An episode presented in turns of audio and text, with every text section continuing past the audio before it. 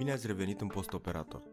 Sunt Alexandru Carăp și împreună cu colegii mei Cristiana Bogaciu, Roxana Crăciun și Vlad Ciobotaru continuăm discuția din episodul precedent și vorbim despre tratamentul pneumotoraxului hipertensiv.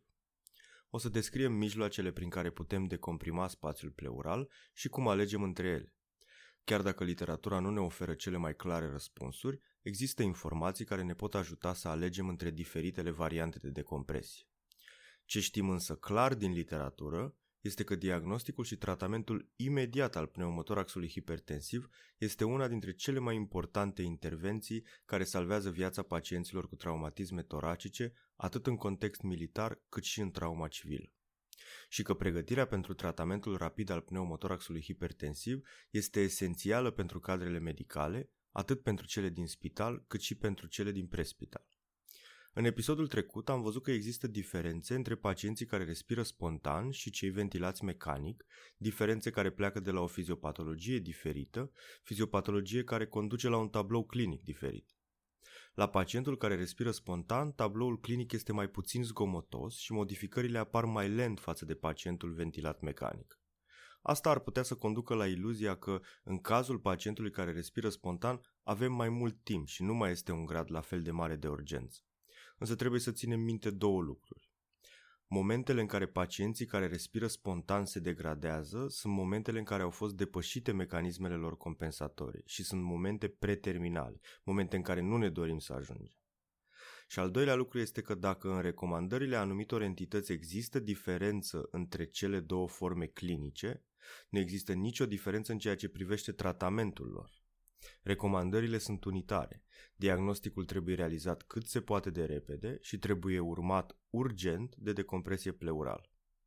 O să începem prin a vorbi pe rând despre mijloacele de decompresie pleurală.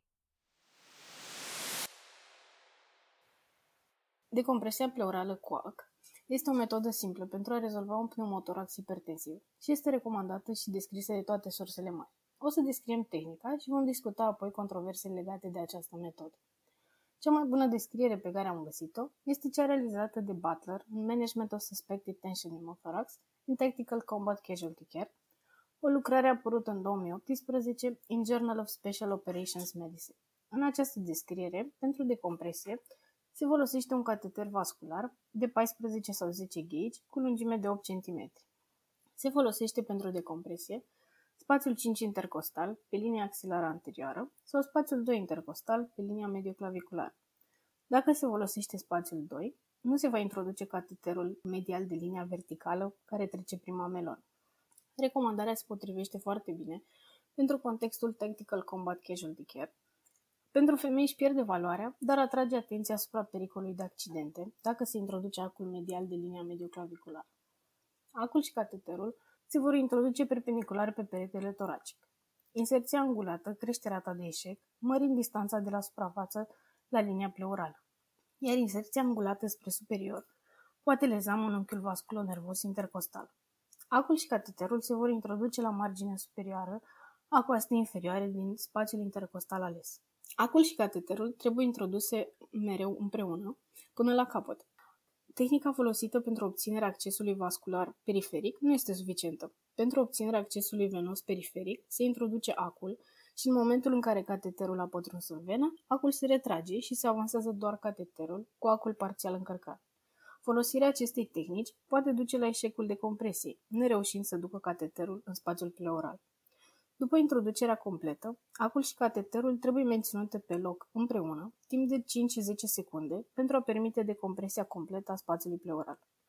Se recomandă să se păstreze și acul, pentru că evacuarea se producă prin ac. Acul este mai rigid decât cateterul din plastic și mai puțin probabil să se cudeze până la decompresie completă. După decompresie, acul se îndepărtează pentru a elimina riscul de leziuni atrogene. Cateterul se lasă pe loc, fixat cu adeziv, din două motive – pentru a elimina continuul aerul care se acumulează în cavitatea pleurală și pentru a servi de semnal pentru personalul care continuă îngrijire. Tehnica de compresie coac este descrisă mult mai vag în manualul ATLS. O diferență de tehnică ar fi că ATLS recomandă inserția cateterului conectat la o seringă care aspiră continuu pentru a identifica pătrunderea în cavitatea pleurală. În seringă se pot adăuga și 3 ml de ser fiziologic pentru a identifica mai ușor aerul aspirat.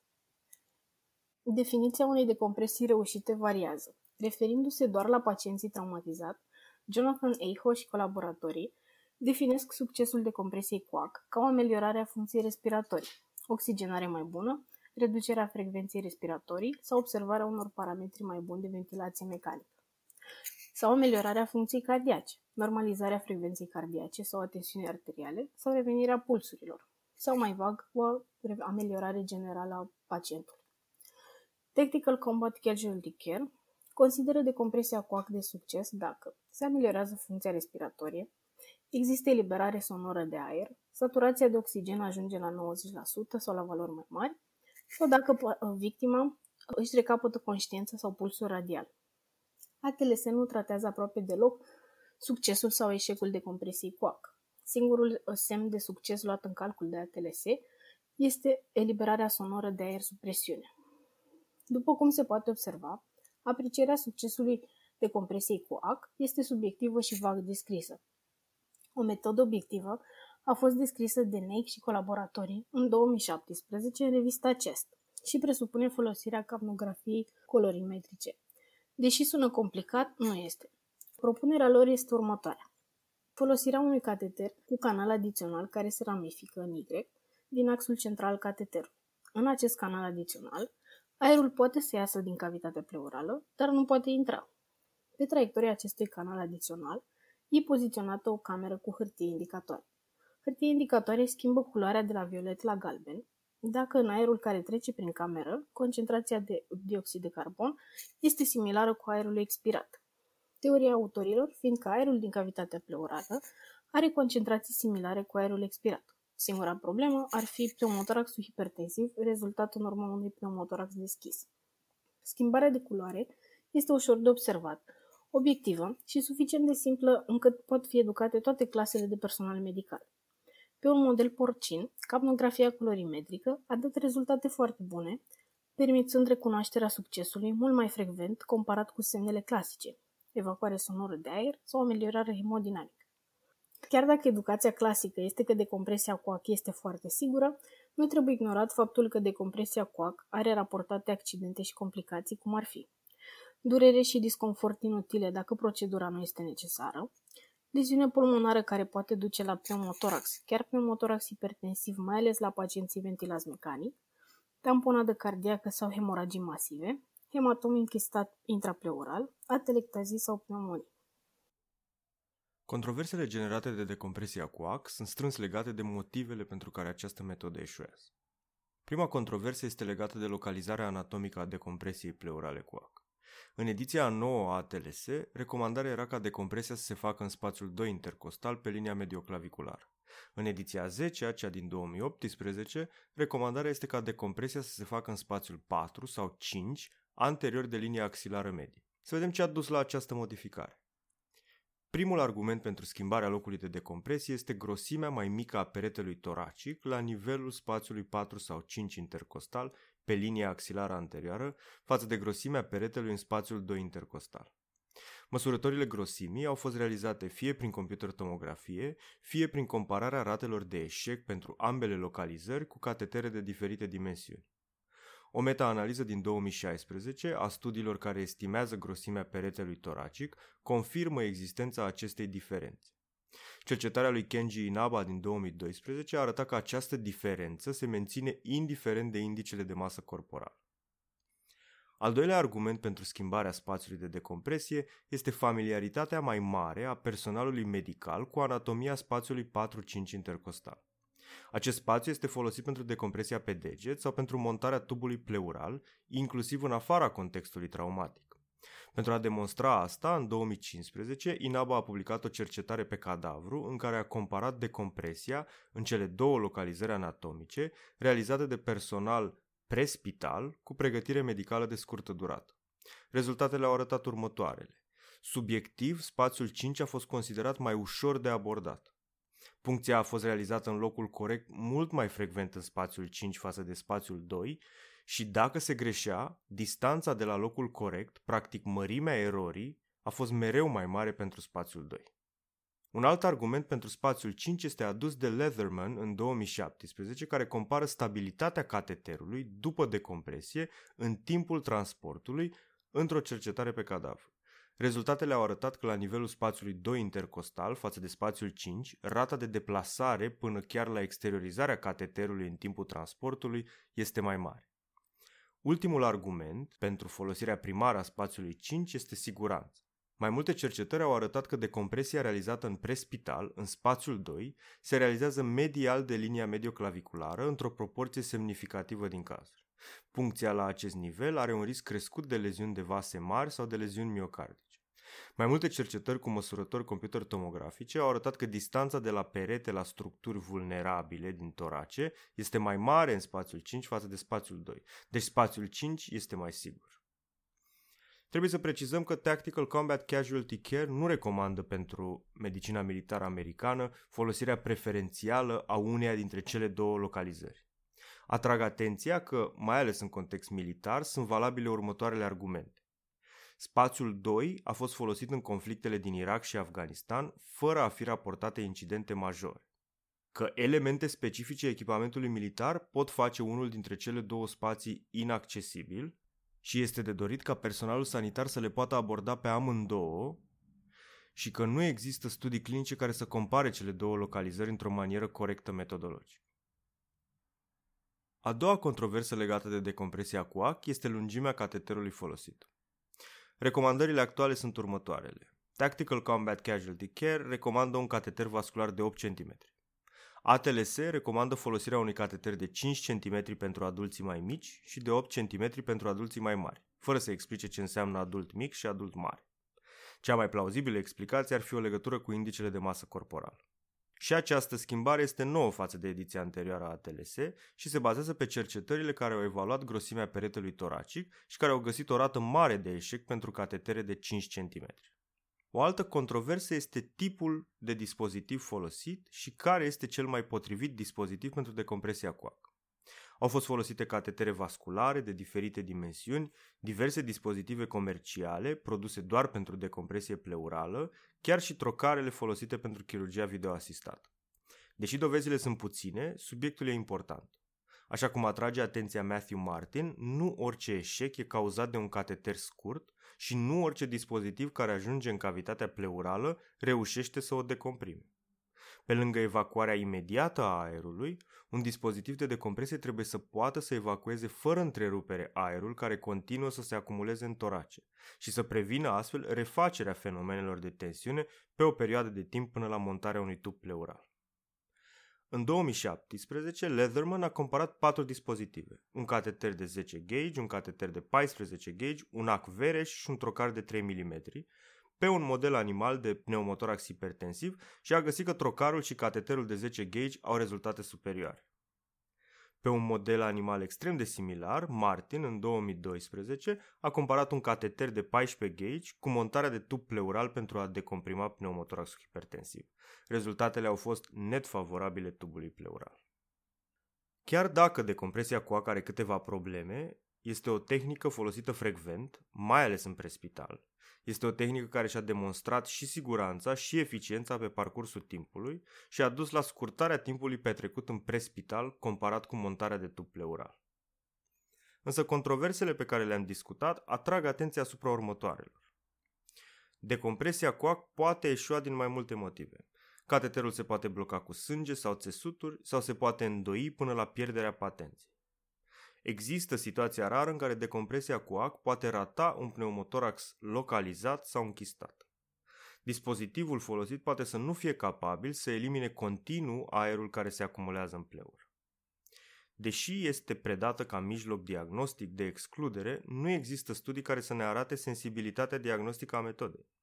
Astfel, folosirea ei plecând de la premisa că are o valoare predictivă negativă de 100%, este greșită și poate fi periculoasă la pacienții cu fiziologie profund alterată, mai ales la cei cu cauze potențial reversibile de stop cardiac traumatic.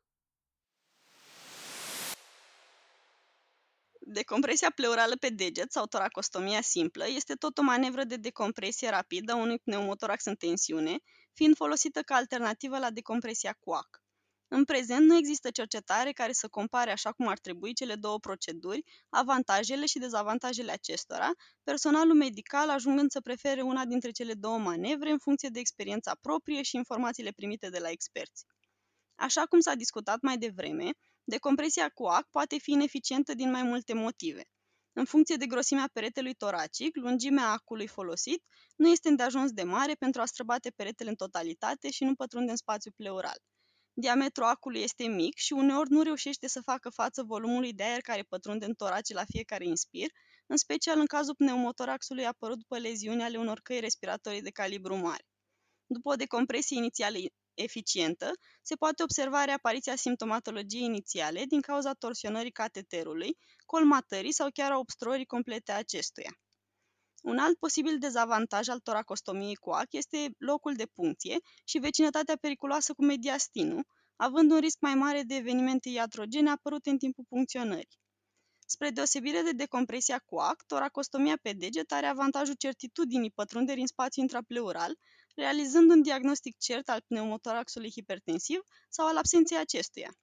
Riscul realizării unui pneumotorax iatrogen prin funcționarea parenchimului pulmonar este minim, comparativ cu manevra realizată cu un cateter.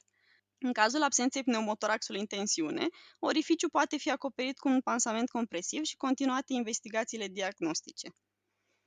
Pentru a face decompresia pe deget, echipamentul necesar este minim, avem nevoie doar de mănuși sterile, antiseptic, un anestezic local, bisturiu și o pensă autostatică.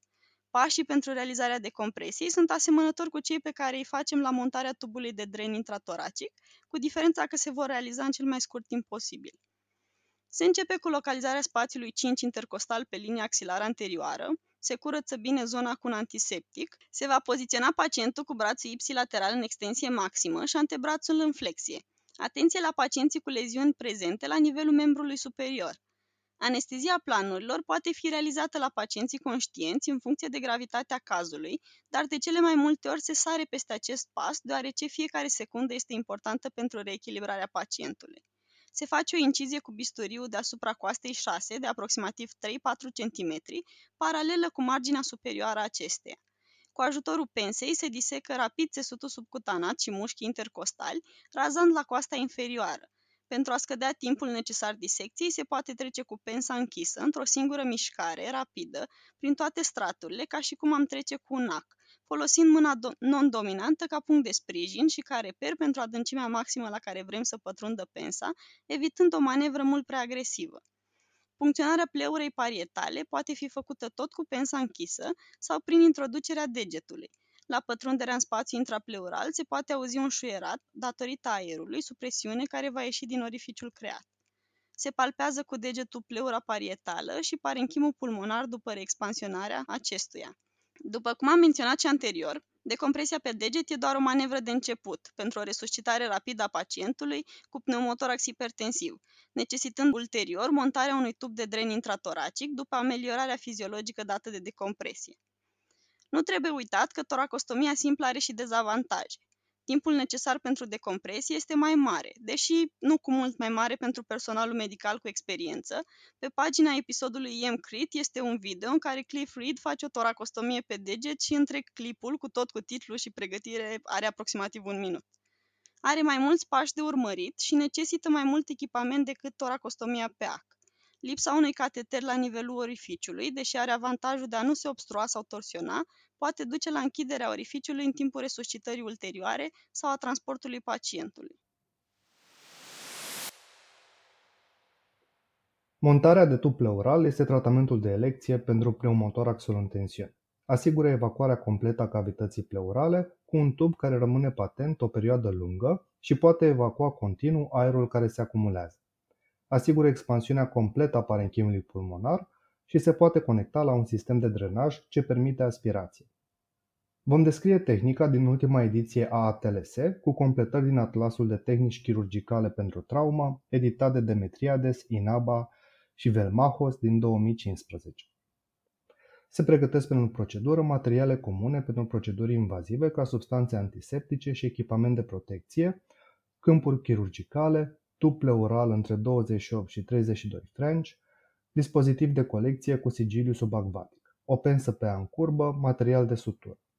Există kituri preformate și pot fi mici variații în componența acestora în diferite instituții și de la diferiți producători.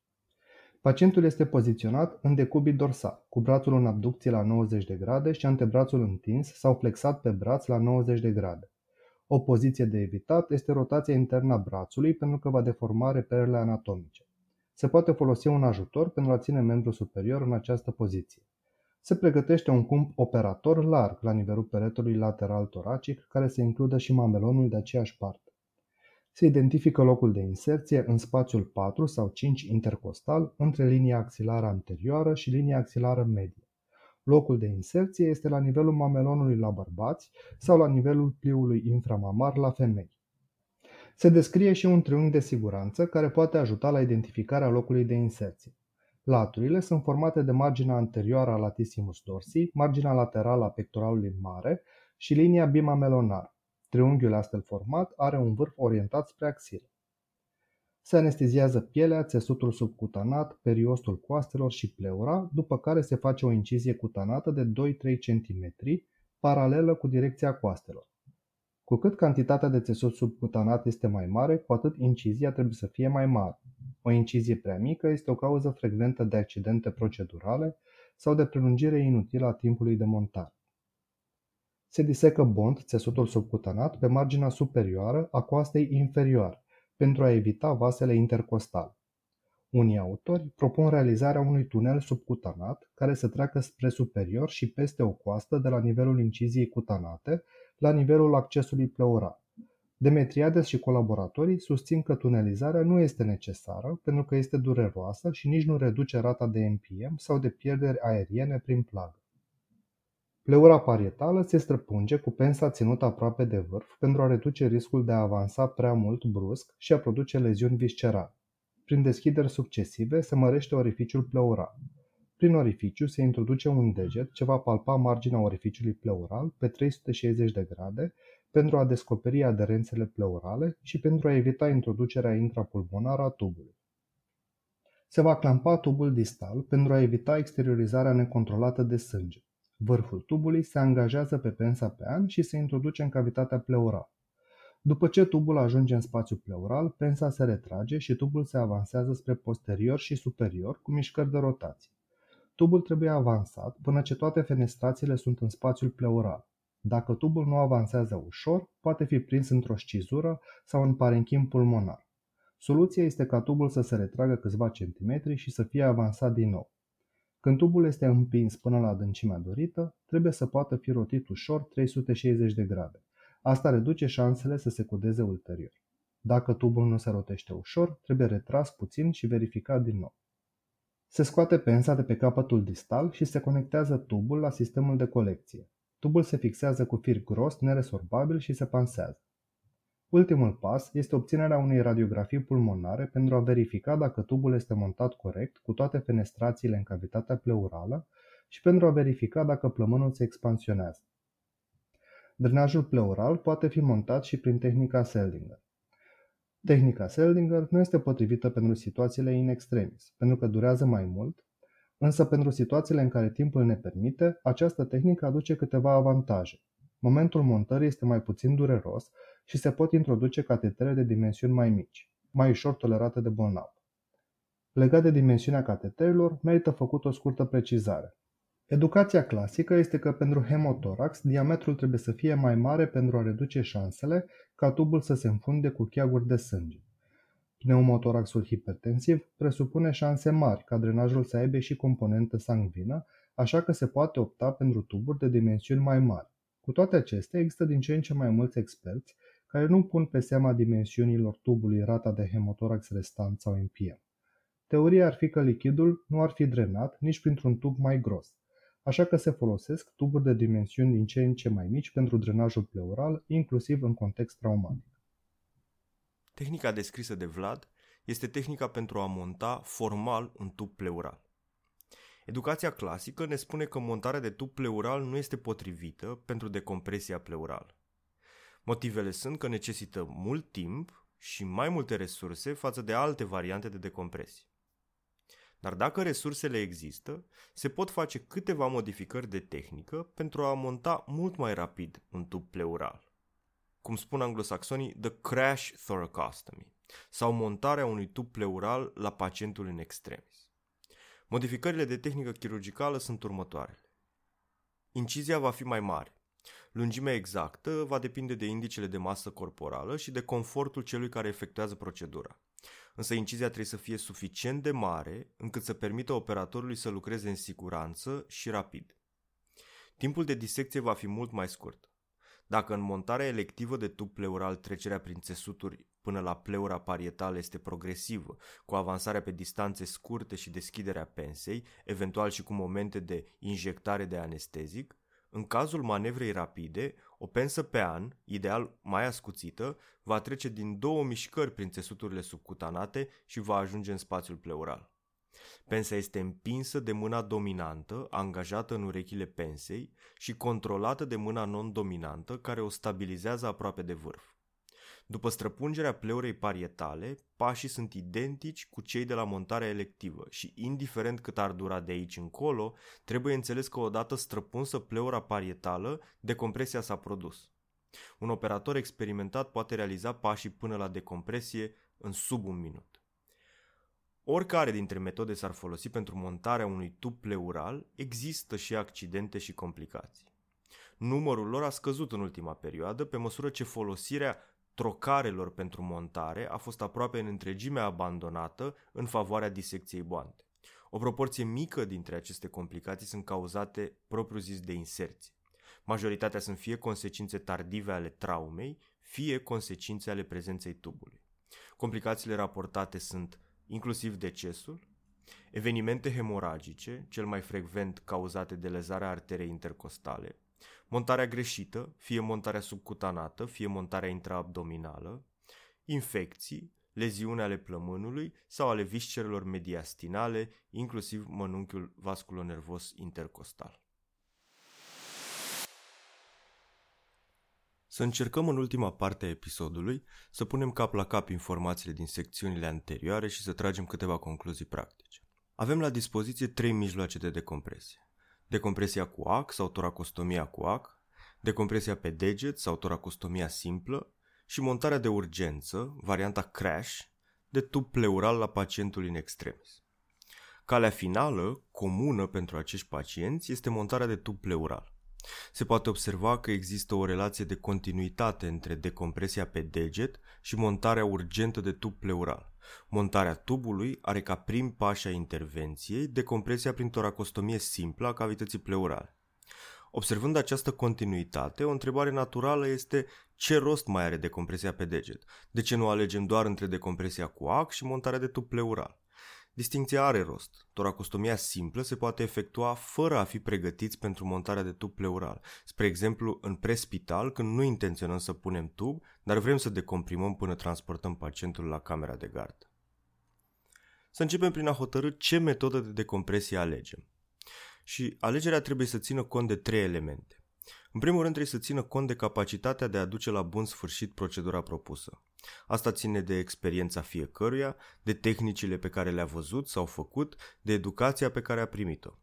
Recomandarea clară este să nu se încerce tehnici pentru prima oară la pacienți în stare gravă, pentru că oricare din tehnici este acceptabil în această situație. Al doilea element de care trebuie să ținem cont sunt resursele și mediul în care facem decompresie. Ca pentru multe alte situații din medicina de urgență, decizia trebuie să fie extrem de bine ancorată în realitate. Nu se poate face o toracostomie pe deget dacă nu avem o trusă cu echipament minim, cum ar fi bisturiu și pens. Manevrele mai laborioase sunt mai greu de făcut în ambulanță sau elicopter și mai cronofage în situații cu victime multiple. Singura cale prin care se ajunge la o adaptare potrivită a scenariului clinic cu constrângerile logistice este simularea, fie prin diferite cursuri, fie prin diferite programe din cadrul instituțiilor sanitare.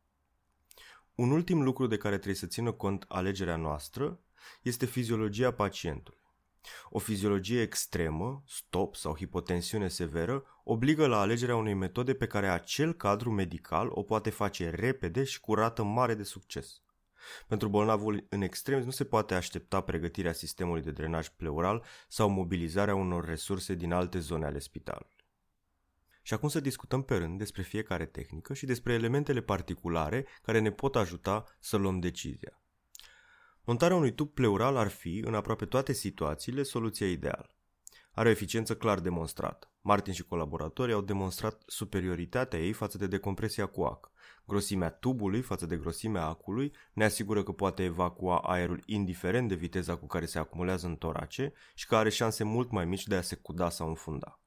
Pe lângă aceste avantaje, este și calea finală a decompresiei pleurale, deci am asigurat și terapia definitivă. În ciuda acestor avantaje, există motive pentru care montarea de tub pleural nu este standardul terapeutic și este practicată rar de primă intenție. Necesită mai multă pregătire pentru însușirea tehnicii. În același timp, necesită mai multe resurse față de celelalte tehnici de decompresie. Ai nevoie de tub pleural și sistem de drenaj. Este greu sau imposibil de realizat în anumite situații, cum ar fi în timpul transportului sau pe front. În trauma civilă se poate monta tubul de dren la locul accidentului dacă există expertiză și echipamentul necesar. Cu toate astea, montarea la locul accidentului consumă mult timp și întârzie transportul bolnavului spre locul în care îi se vor oferi îngrijiri definitive. Un alt motiv pentru care montarea de tub pleural nu este folosită de primă intenție este pentru că în multe situații decompresia pleurală se realizează în scop diagnostic. Deși așa cum am văzut, decompresia cu are suficiente dezavantaje, are și câteva motive clare pentru care e cea mai folosită metodă de decompresie. Este cea mai simplă metodă. Este ușor de pregătit cadre medicale fără studii superioare pentru decompresia coacă. Are nevoie de foarte puține resurse. Este psihic cea mai facilă tehnică. În afara ramurilor chirurgicale, incizia cutanată, disecția țesuturilor și manevrarea instrumentelor în cavitatea toracică pot fi incomode. Este folosită pe scară largă în prespital de foarte mult timp, astfel există și expertiză și servicii care o folosesc aproape exclusiv. Însă un dezavantaj care merită amintit este că dacă decompresia cu ac se face în scop diagnostic și pneumotoraxul nu există, acul poate face o leziune pulmonară. Decompresia pe deget sau toracostomia simplă pare complicată, dar în realitate este prima parte a montării unui tub pleural. Avantajele decompresiei pe deget sunt că are o rată aproape inexistentă de eșec, poate fi urmată imediat de montarea unui tub pleural și că nu produce leziuni nedorite în situația în care pneumotoraxul nu există și decompresia a fost făcută diagnostic. Dacă simți plămân expansionat, poți pansa urmând a reveni pentru sutură cutanată. Dezavantajele decompresiei pe deget sunt că psihic poate fi incomodă, că necesită un anumit nivel de cunoștințe și că poate fi greu de realizat în diverse scenarii. Deși în filmul menționat anterior, Cliff Reed demonstrează o toracostomie simplă în ambulanță. Chiar dacă luăm în calcul toate cele spuse anterior despre cele trei metode, decizia rămâne complicată. Pentru a încerca să clarifice procesul decizional, Scott Weingart, în episodul 62 din EM Crit, prezintă trei scenarii clinice și își motivează alegerea pentru fiecare dintre ele. Primul scenariu e greu de întâlnit în practică, dar extrem de instructiv. E vorba de un pacient intubat, pe masa computer tomografului, iar clinicianul este în cameră cu radiologul și așteaptă imaginile. În acel moment se produc simultan două lucruri. Fiziologia pacientului se deteriorează marcat și pe ecran apar imaginile ce găsesc un pneumotorax complet pe unul din câmpurile pulmonare. Situația are două elemente foarte particulare. Primul este că te afli într-un mediu extrem de lipsit de resurse, cu un bolnav care se deteriorează rapid, și al doilea este că diagnosticul este clar de pneumotorax. Este situația ideală pentru decompresia cu ac. E singura disponibilă logistic în laboratorul de radiologie, unde nu vei găsi mai mult decât catetere vasculare și manevra este și lipsită de riscul de a leza plămânul. Scenariul al doilea este un bolnav cu pneumotorax hipertensiv, cu fiziologie deteriorată, în camera de gard, la care o radiografie pulmonară arată un pneumotorax complet pe unul din câmpurile pulmonare. Și în această situație, diagnosticul este obiectivat imagistic. Diferența este că acum pacientul și clinicianul sunt în camera de gardă, unde ar trebui să dispună de mai multe resurse. Soluția optimă acum este decompresia pe deget sau toracostomia simplă. Principalul motiv este că față de decompresia cu ac, practic nu are cum să eșueze. Un alt beneficiu este că tranziția de la toracostomie simplă la montare de tub pleural este extrem de simplă. Imediat ce kitul este disponibil, poate fi montat. Al treilea scenariu este pacientul traumatizat, în camera de gardă, cu fiziologie deteriorată, la care nu avem imagistică, nici radiologie convențională, nici ecografie pulmonară. În această situație, decompresia pleurală este gest diagnostic și potențial terapeutic și trebuie realizată bilateral. În acest scenariu, rata de eșec a decompresiei cu AC și faptul că suntem într-un loc cu resurse fac ca singura alternativă acceptabilă să fie toracostomia simplă, pe deget, bilateral. Pacientul din ultimul scenariu, pacientul traumatizat cu fiziologia sever alterată, poate fi tratat similar cu pacientul cu stop cardiac traumatic, traumatic cardiac arrest, la care secvența pașilor este menită să diagnosticheze și trateze rapid cauzele de stop. O formă de a reține mai ușor algoritmul de lucru la acești bolnavi este formula mnemonică HOT. H este de la hemoragie sau hipovolemie și la acest pas trebuie controlate hemoragiile externe, stabilizat pelvisul, tot în scop hemostatic, obținut accesul venos și începută resuscitarea volemică. O este de la oxigenare și presupune asigurarea unei căi aeriene definitive și maximizarea oxigenării. T este tensiune și există două variante. Una este pneumotorasul hipertensiv, pentru care trebuie decompresie pleurală bilaterală pe deget sau cu montare urgentă de tub. Și a doua variantă este tamponada cardiacă, pentru care fie trebuie urgentat pe cât se poate transportul, sau dacă suntem deja în spital, trebuie realizată o toracotomie de resuscitare. Un ultim lucru care trebuie precizat în momentul în care discutăm despre alegerea tehnicii de decompresie este că există diferențe mari între prespital și spital, și în ceea ce privește resursele și în ceea ce privește expertiza. Din acest motiv, în prespital, tehnica folosită în majoritatea situațiilor este decompresia cu ac. Dacă există resurse și expertiză în prespital, se pot practica celelalte tehnici. Singura contraindicație ar fi ca folosirea lor să nu întârzie mult transport. Orice tehnică de decompresie am folosi, după decompresie apar două întrebări. Una este a reușit decompresia și a doua este ce urmează să facem acum. Să le luăm pe rând. Să vedem cum răspundem la prima întrebare, dacă decompresia a reușit sau nu. Trebuie făcută o distinție între decompresia terapeutică și cea diagnostică. Decompresia terapeutică are o formă de dovadă imagistică asociată deteriorării fiziologice sau un mecanism foarte sugestiv pentru pneumotorax hipertensiv, cum ar fi montarea recentă de cateter venos central sau o plagă penetrantă toracică, inclusiv plăgile iatrogene post-decompresie cu ac sau puncție evacuatori. În această situație de decompresie terapeutică, succesul se va traduce prin ameliorarea parametrilor respiratori și circulatori ai pacientului, iar eșecul se va traduce prin lipsa acestei ameliorări. Decompresia diagnostică realizată pentru bolnavul cu prăbușire fiziologică bruscă și rapidă sau cel cu stop cardiac în urma unui traumatism, e un subiect mai complex și are două rezultate posibile. Fie duce la ameliorarea fiziologiei, caz în care pune și diagnosticul și își arată și eficiența și totul e bine, situația e clară. Fie nu schimbă fiziologia, situație în care ori nu era pneumotorax hipertensiv, ori decompresia a eșuat. Aceasta este situația cea mai neplăcută și motivul pentru care decompresia cu ac nu este cea mai performantă și populară tehnică. Celelalte două tehnici, având calea comună a toracostomiei simple, vor reuși cel puțin să decomprime pleura în toate cazurile, chiar dacă tubul pus ulterior poate fi pus subcutanat sau se poate cuda sau înfunda. Din acest motiv, decompresia cu AC se folosește la pacienții in extremis doar în situația în care nu există pregătirea necesară pentru decompresia pe deget. Tactical Combat Casualty Care oferă un algoritm pentru situația în care decompresia cu AC eșuează. Dacă prima decompresie eșuează, se va face o a doua decompresie cu AC cu un alt cateter în cealaltă poziție dintre cele două recomandate, spațiul 2 și spațiul 5. Dacă eșuează și a doua tentativă de decompresie, se trece la pasul C din evaluarea inițială. Practic se consideră că dacă nici a doua decompresie nu duce la ameliorare, nu pneumotoraxul hipertensiv era cauza deteriorării. Trebuie precizat că situația descrisă pentru Combat Casualty Care este una în care decompresia este inițial diagnostică, neexistând imagistic. A doua întrebare la care trebuie să răspundem după o decompresie pleurală este ce urmează să facem în continuare. Orice decompresie soldată cu succes, adică cu ameliorarea fiziologiei bolnavului, indiferent dacă există diagnostic preprocedural, trebuie urmată de montarea unui drenaj pleural cât de repede se poate. În cazul de compresie cu AC, acul se lasă pe loc până la montarea tubului pleural și se urmărește frecvent pacientul. Riscul este să dezvolte din nou semne de pneumotorax hipertensiv dacă se cudează sau blochează cateterul și să fie nevoie fie de o nouă decompresie cu AC, fie de folosirea altei tehnici de decompresie.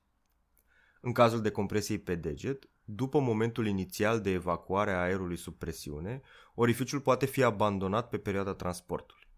Dacă fiziologia se deteriorează din nou, se poate repeta decompresia pleurală prin același orificiu, doar prin angajarea degetului în spațiul pleural. În cazul în care decompresia s-a realizat prin montarea urgentă a unui tub pleural, acesta este și tratamentul definitiv. Singura situație de eșec care merită discutată este decompresia pe deget care nu găsește aer în cavitatea pleurală, ci plămân expansionat. În această situație, orificiul poate fi pansat și abandonat cât timp se tratează celelalte leziuni. Dacă după resuscitare și imagistică nu există niciun motiv pentru montarea unui tub pleural pe partea respectivă, orificiul se poate sutura cutanat ca după îndepărtarea tuburilor de dren pleurale. A fost o călătorie extrem de interesantă și surprinzător de lungă prin lumea pneumotoraxului hipertensiv. Sperăm că v-a plăcut și vouă la fel de mult și sperăm să vă fie de folos.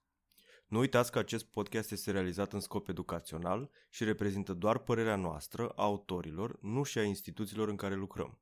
Mergeți la medic pentru probleme de sănătate și nu folosiți acest podcast ca sfat medical. În final, vreau să vă spun că orice interacțiune cu voi ne și ajută, făcând podcastul mai vizibil și mai ușor de găsit și de alții, și ne și bucură foarte mult. Ne găsiți pe Facebook, SoundCloud, Spotify, Apple Podcasts și în orice aplicație ascultați podcasturi.